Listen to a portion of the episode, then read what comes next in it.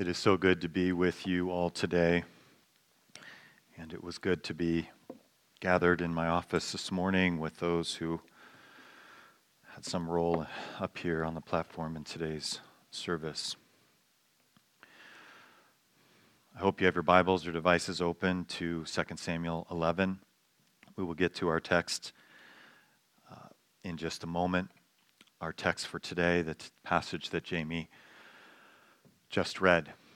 One of the things that we want to do when we are in the Old Testament is be very near the cross, near the gospel, near the New Testament. We want to read the Old Testament in light of the new and better covenant, the covenant in which we live. And so I will be, throughout today's sermon, connecting this passage with various passages in the New Testament. I believe it's important to do that almost always when we are reading or studying or preaching the Old Testament. In fact, before we get to today's text, let's do that right now. The subject of today's passage, the theme and subject of today's passage has to do with spiritual deception and David being blinded, David giving in to his temptation, David living as though in these moments, in these paragraphs of chapter 11, as though God does not exist.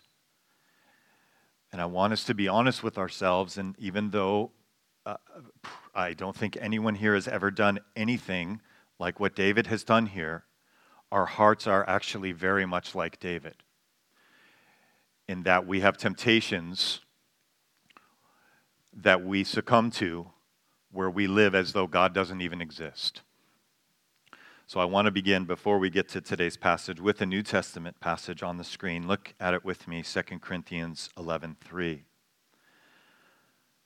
Paul says, "But I am afraid that as the serpent deceived Eve by his craftiness, the evil one, our enemy, is crafty, church. He is after you and me and he was after David, a man after God's own heart, an incredibly mature believer.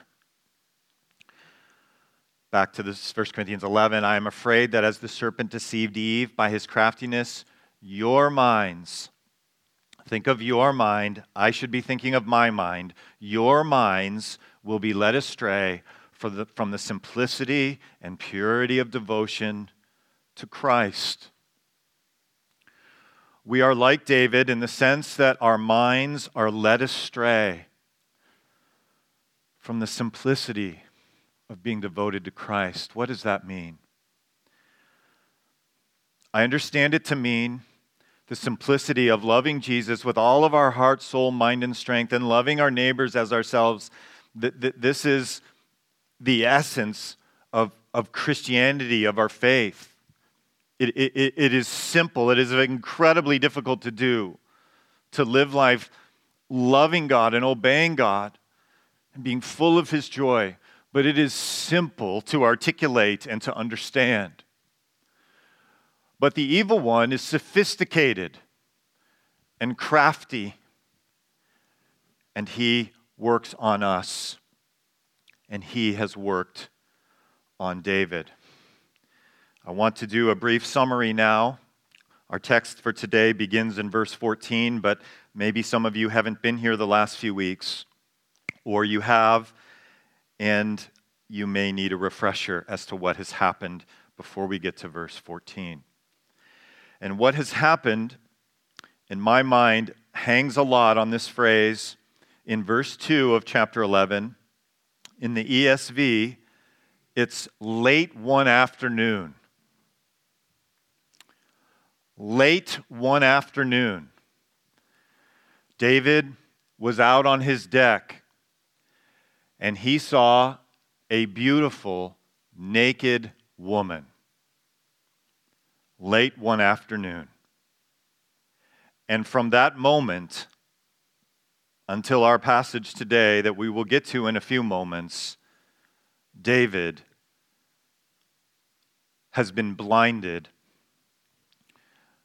he has been led astray from the simplicity and purity that has characterized his life of being devoted to God.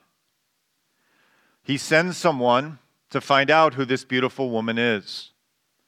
And I want to give him the benefit of the doubt, and I, in, in light of Scripture, my thinking of that, at that moment is that he was seeking another wife. Polygamy was a cultural norm in his day, especially for a king.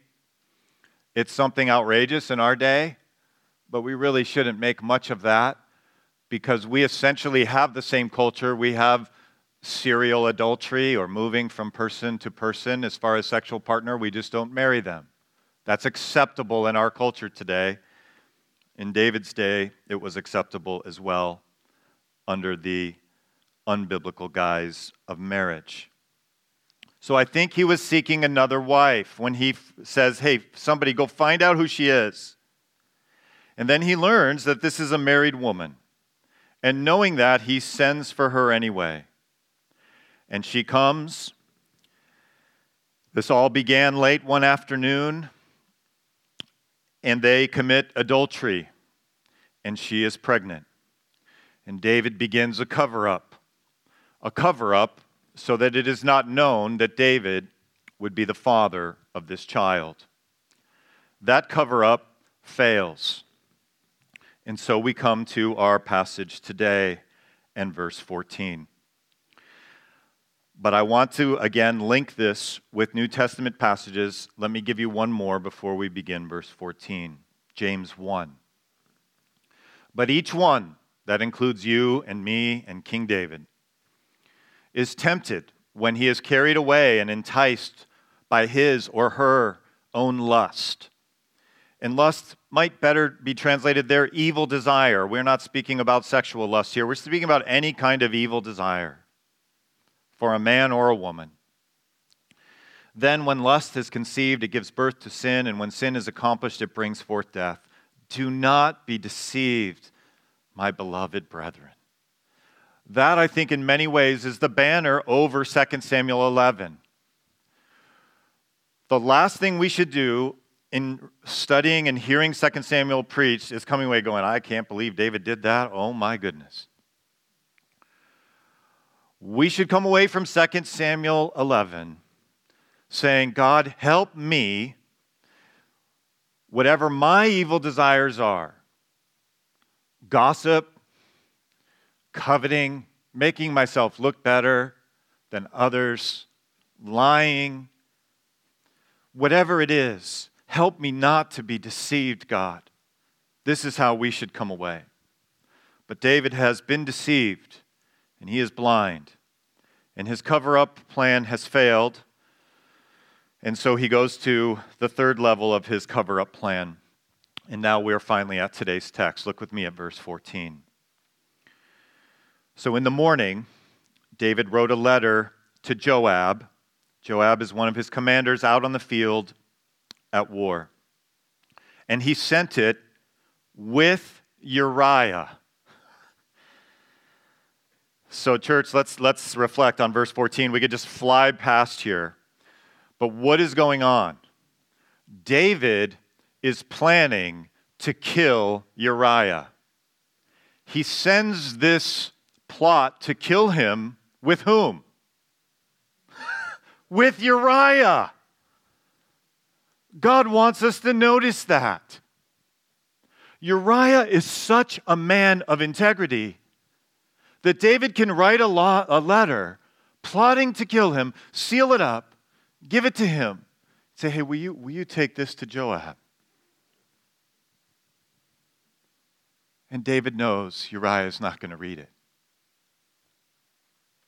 God wants us to see the blindness of David because you and I are often blind ourselves to our sin.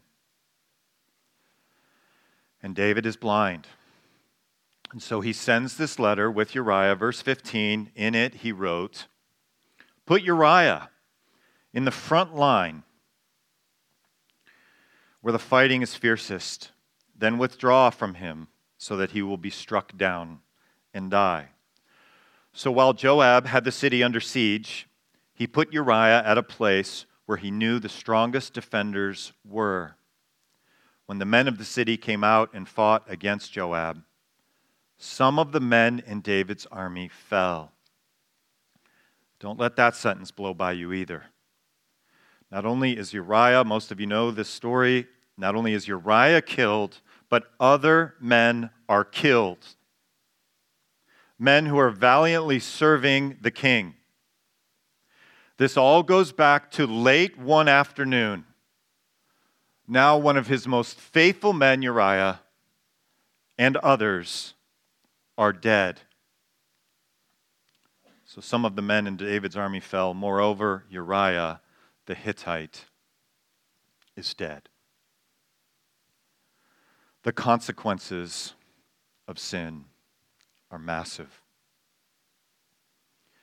An innocent man is executed at, at an Israelite monarch's whim. And not only is he executed, but there is collateral damage, and some of the men in David's army fell because of this disgusting and immoral plot to cover up what all began late one afternoon on his deck. Deuteronomy 27 says this one of the laws for the old covenant was cursed be anyone who strikes down his neighbor in secret. It's an important law because God knows that some people, particularly people with power and authority, will get away with things that others wouldn't. And so the implication of this law is your striking down of your neighbor was not caught, and you were not punished. The sword didn't come to bear. So you should know that cursed be anyone who strikes down his neighbor in secret. David knew this law, but he is blind to it right now. He is blind to it. It all began late one afternoon. Now, as we look at the first few verses of today's passage, David is massively culpable and responsible and the primary figure, but there is someone else who has failed here. Anybody? Who is it?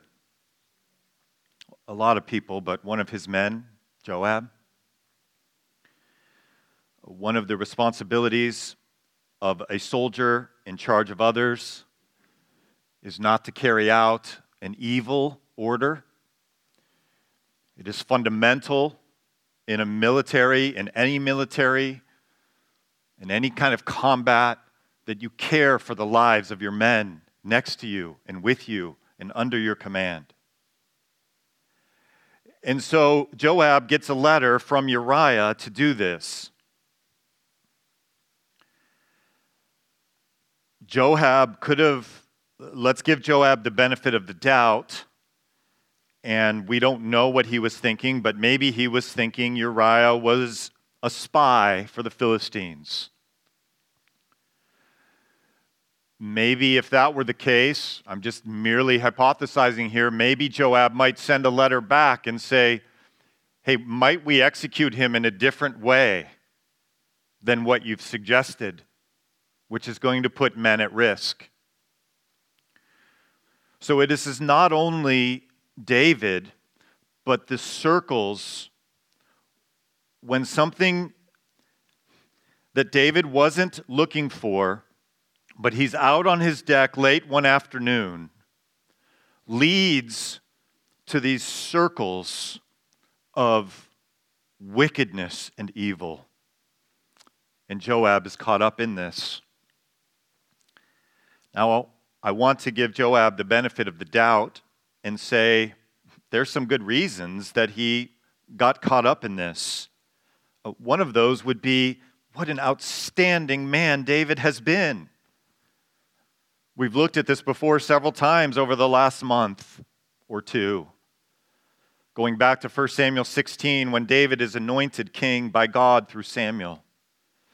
His life for the next 35 years has been one characterized by a man of integrity who loves God with all of his heart, soul, mind, and strength. There's been a few little bumps here, but in general, he has been an incredible leader who has brought justice and equality and safety to the land of Israel. He has taken Jerusalem.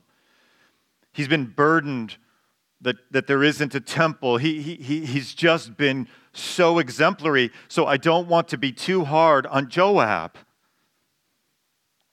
But I think Joab should have done something, at least like what I said, if he gave David, his commanding officer, the king, the benefit of the doubt and said, Hey, this is a good motive to have Uriah killed, which it wasn't, but if it were, if he were a spy or he was a wicked person, there's another way to do it, uh, king. Can, can we do it another way? So he has reason to be where he is. He has been influenced by David's godliness and character generally up until this point. Look on the screen at 2 Samuel 7, where God spoke through Nathan the prophet to David, I took you from the pasture and from following the flock to be ruler over my people Israel. I have been with you wherever you have gone, and I have cut off all your enemies from before you. Now I will make your name great, like the names of the greatest men of the earth. Your house and your kingdom will endure forever before me. Your throne will be established forever. We know he was the, the, the lesser David who points to the greater David, the Messiah. God doesn't say this about very many people, so when you get an order from someone like this, you could see where you're just going to follow that order. But he should not have. He should not have. I want to suggest that Joab was caught up in something that you and I can also be caught up in. What people today called, psychologists today call a halo effect. It's a tendency to like everything about a particular person. And that tendency can cloud our decision making. And it is not the primary point of this passage, but I think it is an important point of this passage. And so I've organized three points today out of today's text. And the first one, and they're all three prayers Lord, help me to be aware of the halo effect. Help me to be aware of liking someone so much that when they may be taking a turn for the worse, that I wouldn't be able to see it and I would be caught up in what is going on. The halo effect is something that is very real in the world today as it was back in David's day. Anybody, uh, anybody remember this guy? Uh, Bernie Madoff? Anybody remember him?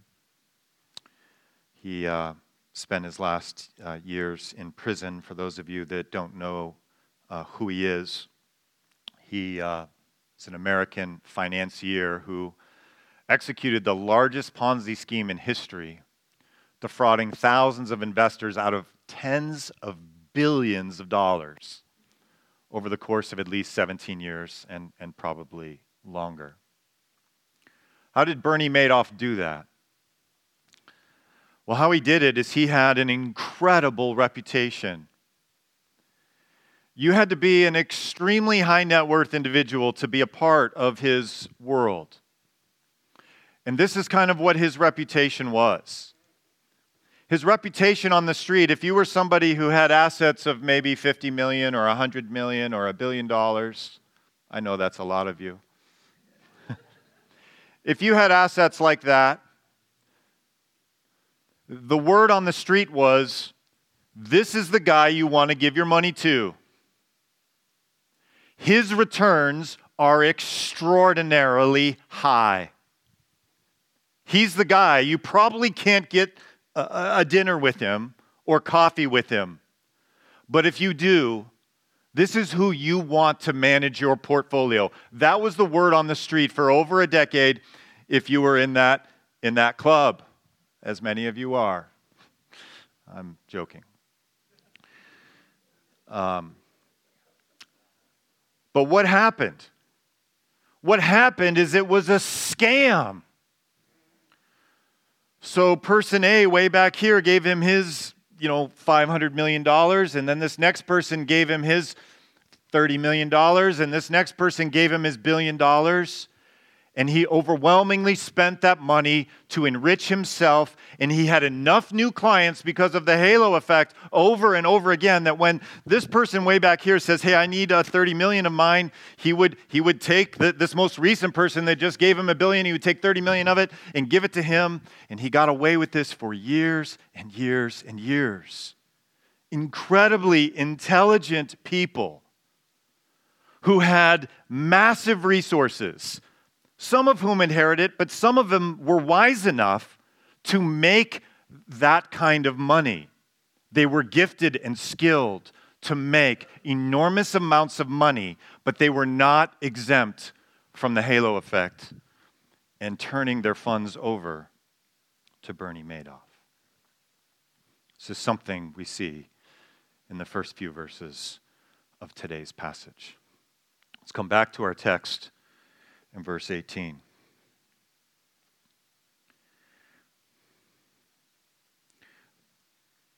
So this happens. The letter went. Joab did what he was commanded to do. And Uriah is dead, and others have died as well. So Joab sends a full account of the battle uh, by letter to David, verse 18. Verse 19. He instructed the messenger when you have finished giving the king this account of the battle, the king's anger may flare up. And he may ask you, Why did you get so close to the city to fight? Didn't you know they would shoot arrows from the wall? Who killed Abimelech, son of Jerubbesheth? Didn't a woman throw an upper millstone on him from the wall so that he died in Thebez? Why did you get so close to the wall? So this is Joab, the general on the field, sending word back with his messenger, telling the messenger, hey, this might happen. As he reads this, he might get really upset. Why would he get really upset? Because David was a great warrior, he was a strategic expert in military battle. And Joab did something that Joab would never do and that David would never want done. He made terrible decisions and put the lives of men at risk, taking them near the wall to fight. And he makes an allusion to a famous moment in ancient Israel history about battle, where a certain woman in Judges 9 threw an upper millstone, if you will, a very heavy KitchenAid mixer she threw it over the wall, out of the kitchen, and crushed this dude's skull. Okay, I've never been a Marine, but if you're, a, if you're a Marine, this is not how you want to die. By a KitchenAid mixer falling on your head. This is how he died. This is alluded to here. David might get upset because we did not follow best practice militarily.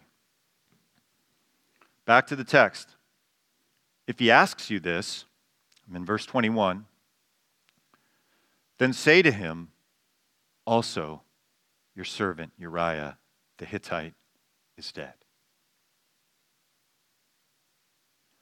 The reason I did this bonehead military plan was because of your command to kill Uriah the Hittite. Verse 22 The messenger sent out, and when he arrived, he told David everything Joab had sent him to say.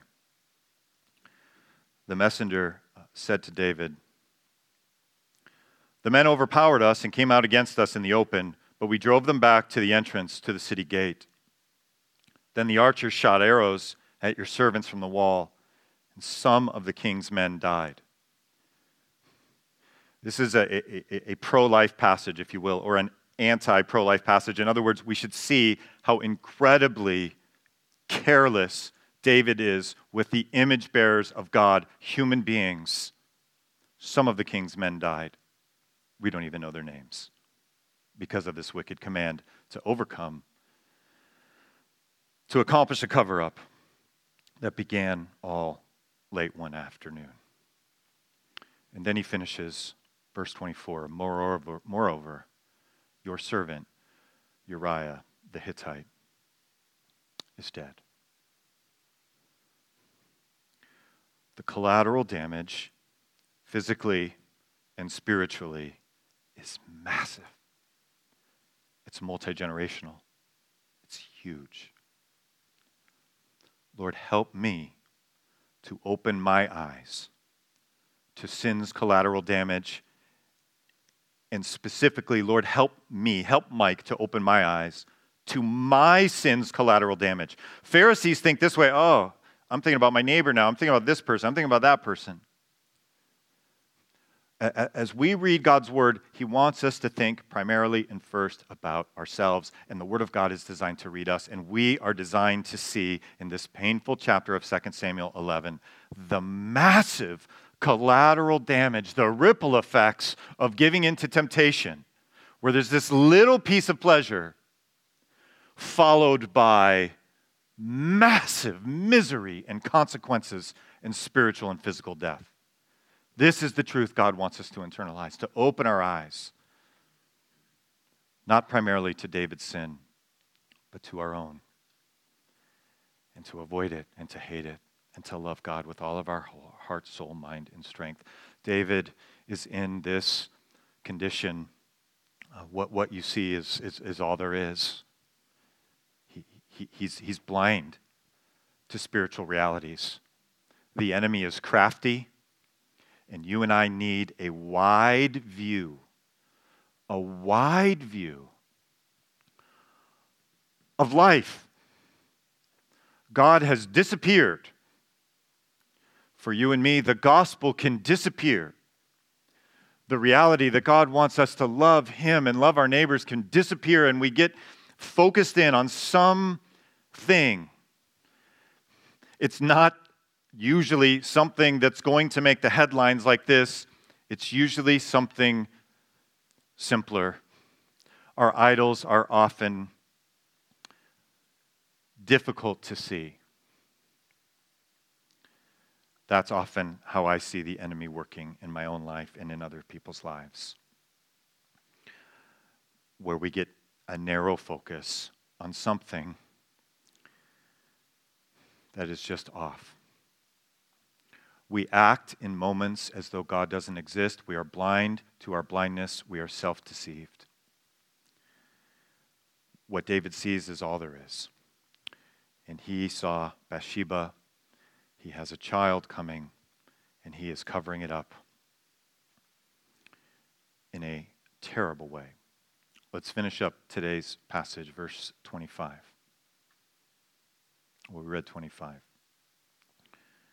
Um, did I read 25? I lost my point. Where are we? Help me out. What's that? We're at 26, right? 26. We're at 25. All right, thank you, thank you. We're at 25.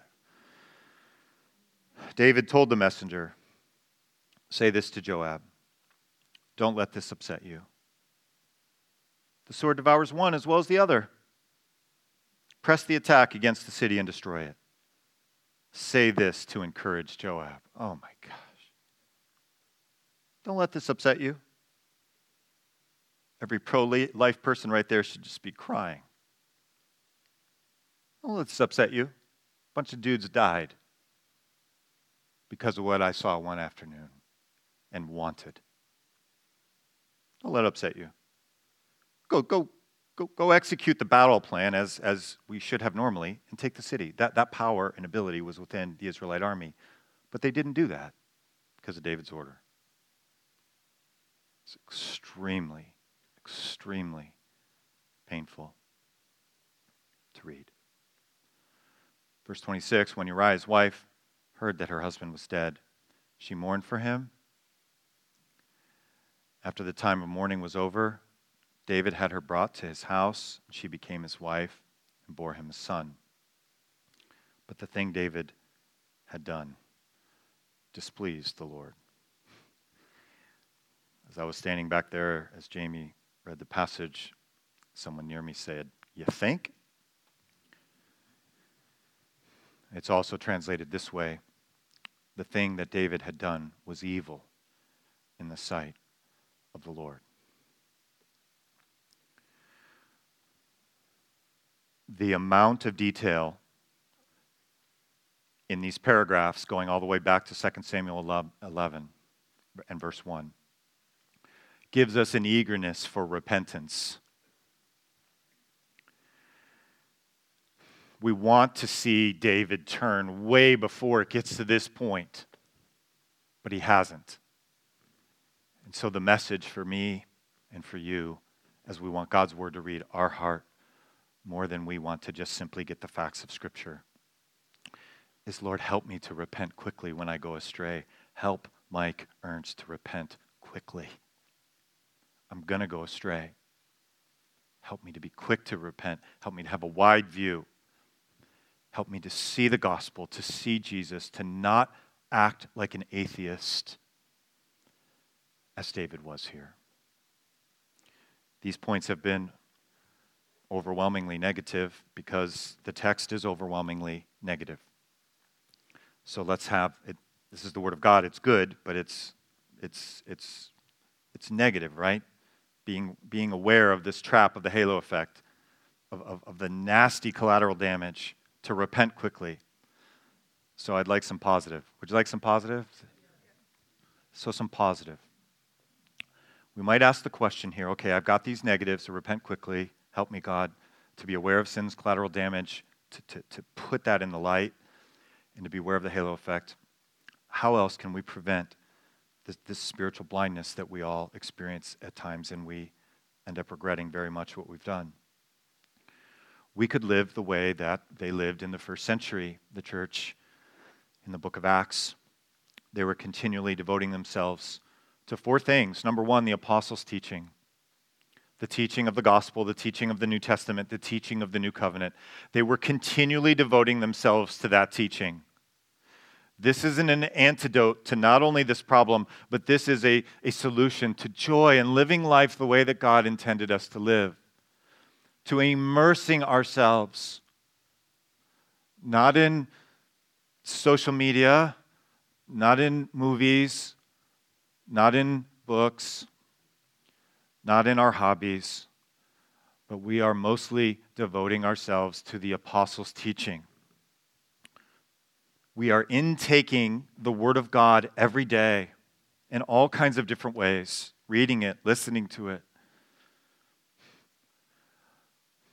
Four things continually devoted to the apostles' teaching and to fellowship. So glad you're here this morning.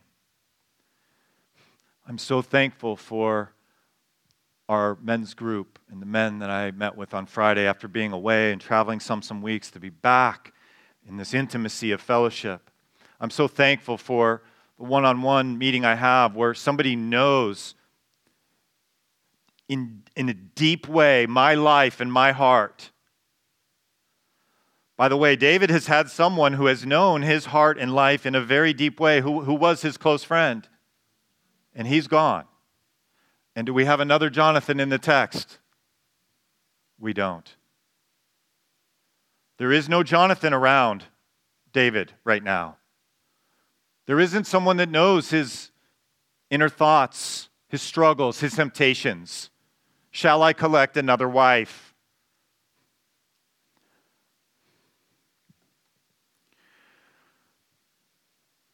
Let's be devoted to the apostles' teaching. Let's be devoted to fellowship, especially on those intimate levels where people know your thoughts your temptations, where you spend time woman to woman, man to man, with someone else and say, Hey, here's what's going on inside of me. Will you please pray for me? Yes, I will.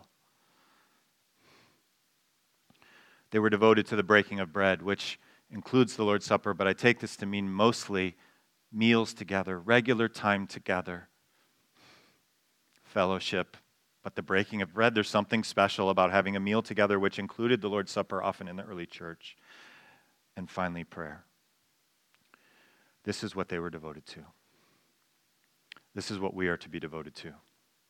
And this will help us not only avoid the spiritual blindness, but will help us to live the joy filled life that God has called us to. Close with words from Matthew Henry. He says this He says, The joy of the Lord will arm us against the assaults of our spiritual enemies and put our mouths out of taste for those pleasures with, with which the tempter, the evil one, baits his hooks. The evil one baited his hook in just a way that David came swimming along one afternoon and just bit hard. And the consequences downstream are massive. But the joy of the Lord will help us to discern that I don't want to bite that hook. It looks good. I desire her from the deck. But I know that that will not satisfy. It is a ploy, it is a trick, it is the enemy on the end. And he's just, just got it casted just right.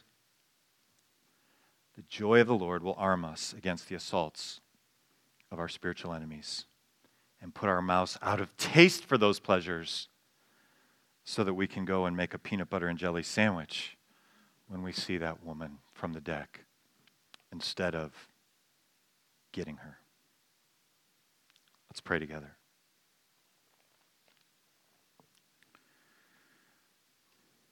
Lord, we need your help. All of us have moments where we're spiritually blind. We say things, we think things, we do things that we regret. Help us to be devoted to you. Help us to have intimate fellowship with other believers where we reveal the struggles and temptations deep within us. It shouldn't be surprising that if we're not healed, that it may be because we're not confessing to one another and have the strength of other believers who are lifting us up and praying for us and know what our battles are. Help us to break bread, to have meals together, celebrate the Lord's Supper together, and to be devoted to prayer. We pray in Jesus' name.